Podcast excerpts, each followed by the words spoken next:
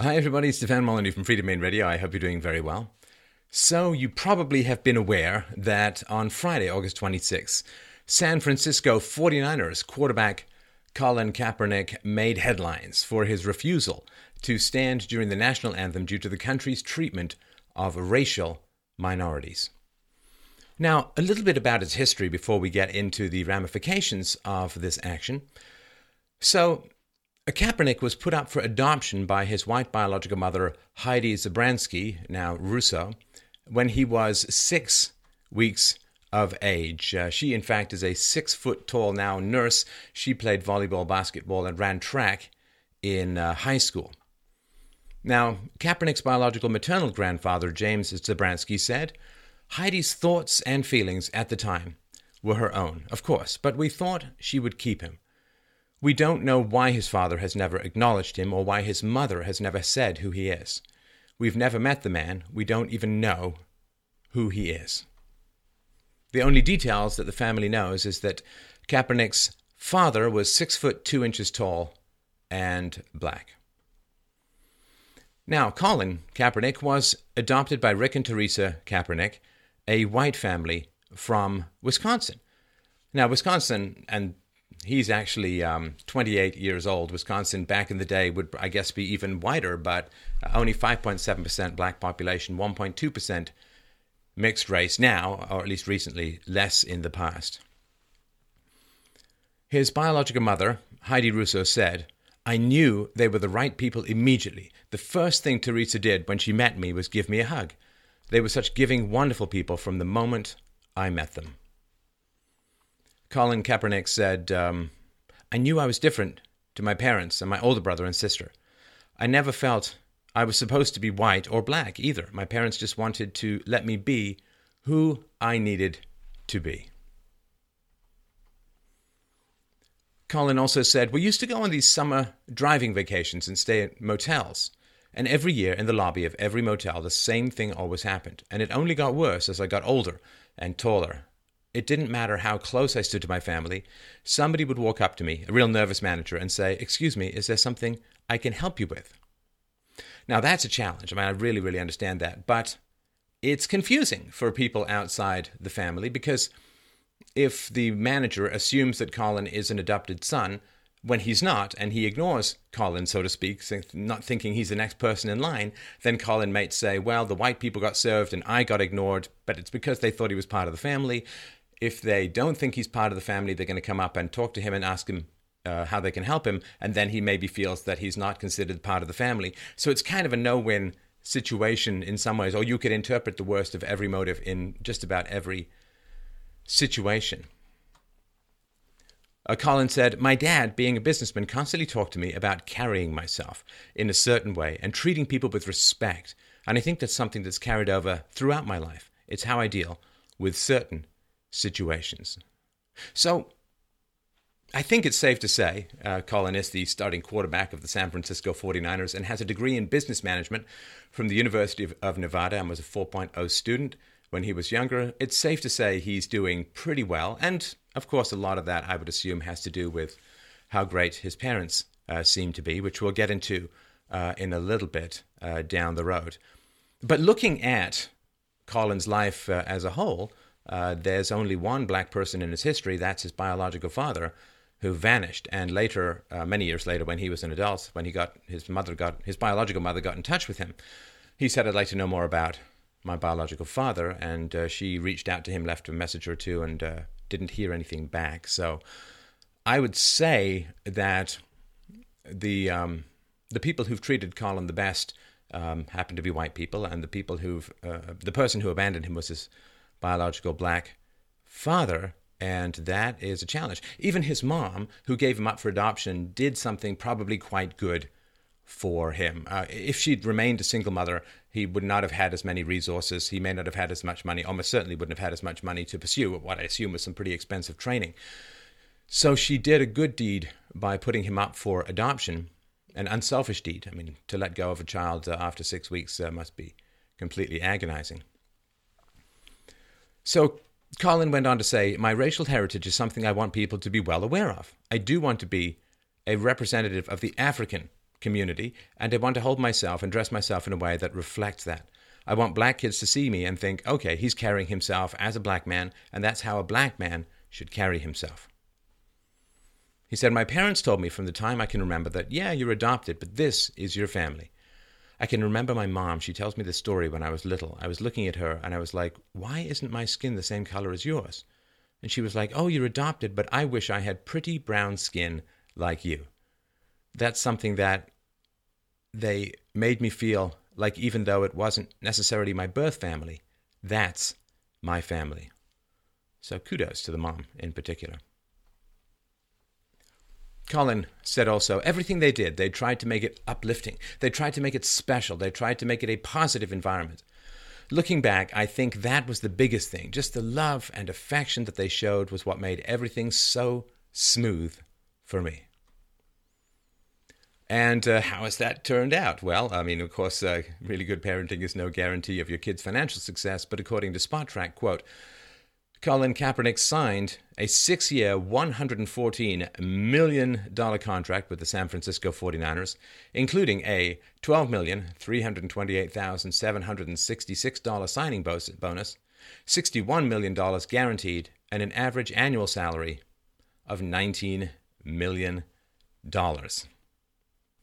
In 2016, Kaepernick will earn a base salary of $11,900,000, a roster bonus of $2 million, and a workout bonus of $400,000. Kaepernick has a cap hit of $15,890,753. So, what happened? Well, Colin Kaepernick did not stand for the national anthem, and he later said, I am not going to stand up to show pride in a flag for a country that oppresses black people and people of color. To me, this is bigger than football, and it would be selfish on my part to look the other way. There are bodies in the street and people getting paid leave and getting away with murder. This is not something that I'm going to run by anybody. I am not looking for approval. I have to stand up for people that are oppressed. If they take football away, my endorsements from me, I know that I stood up for what is right the San Francisco 49ers made a statement. Quote, the national anthem is, and always will be, a special part of the pre-game ceremony. It is an opportunity to honor our country and reflect on the great liberties we are afforded as its citizens. In respecting such American principles as freedom of religion and freedom of expression, we recognize the right of an individual to choose and participate, or not, in our celebration of the national anthem.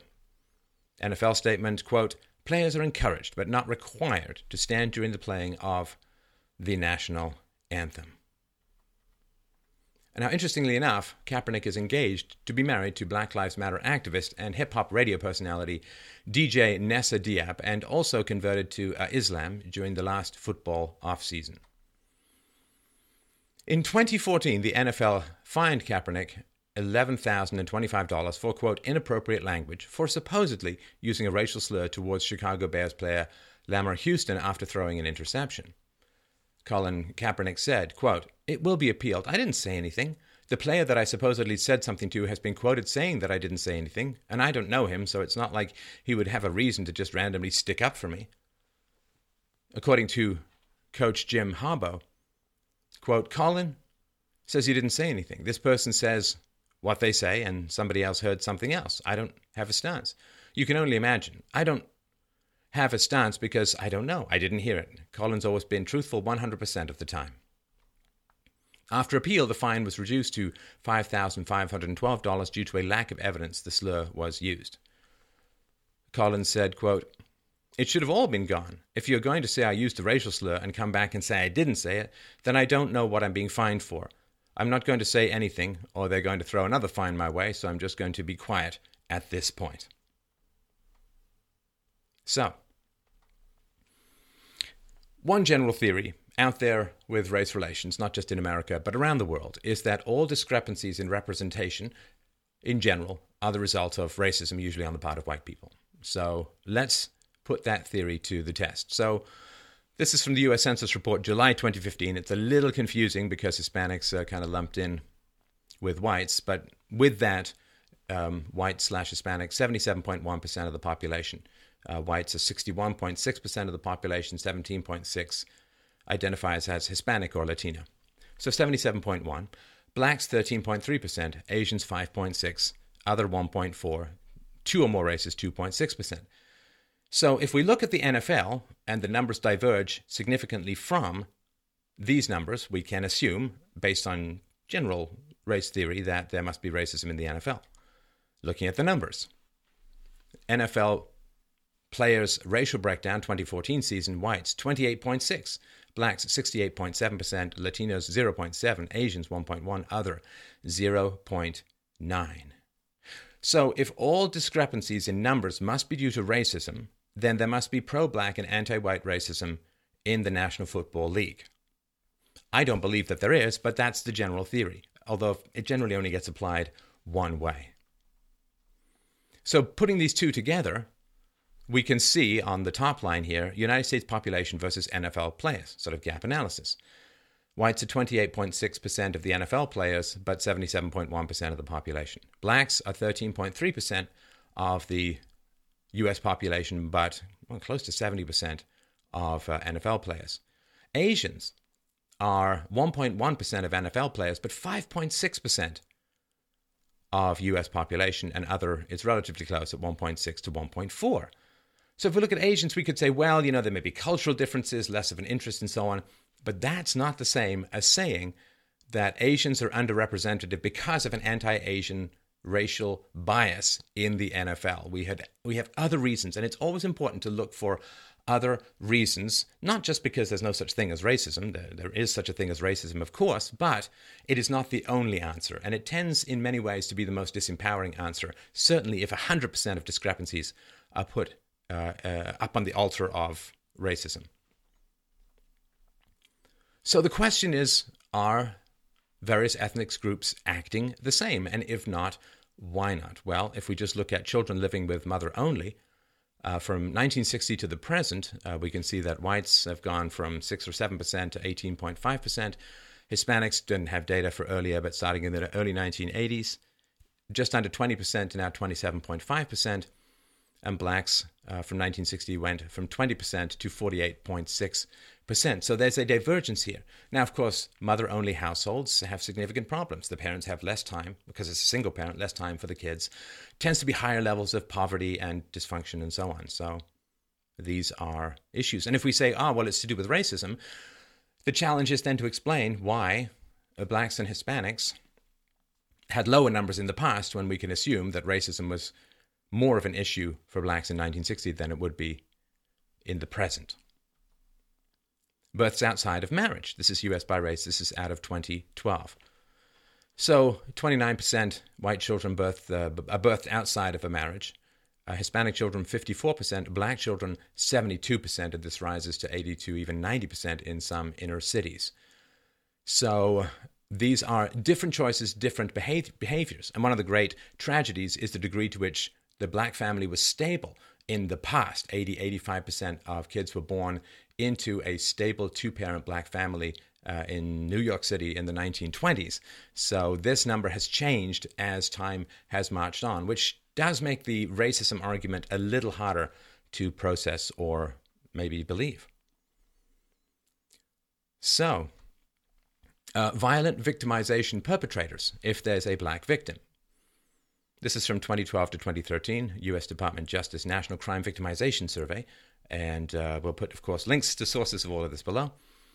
So, when there was a black victim of a violent crime, 10.4% of the time, the perpetrator was white. 62.2% of the time, the perpetrator was black. 4.7% Hispanic. 15% other. 7.7% unknown.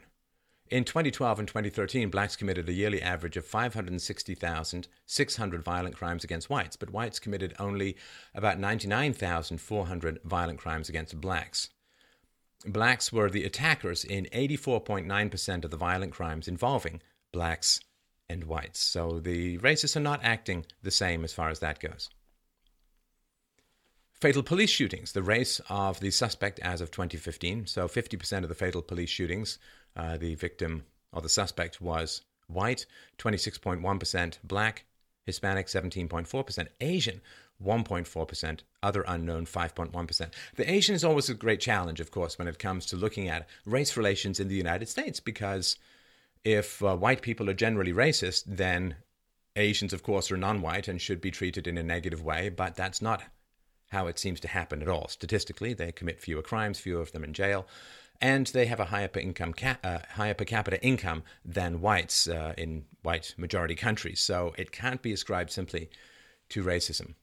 Now, uh, this is from The Color of Crime.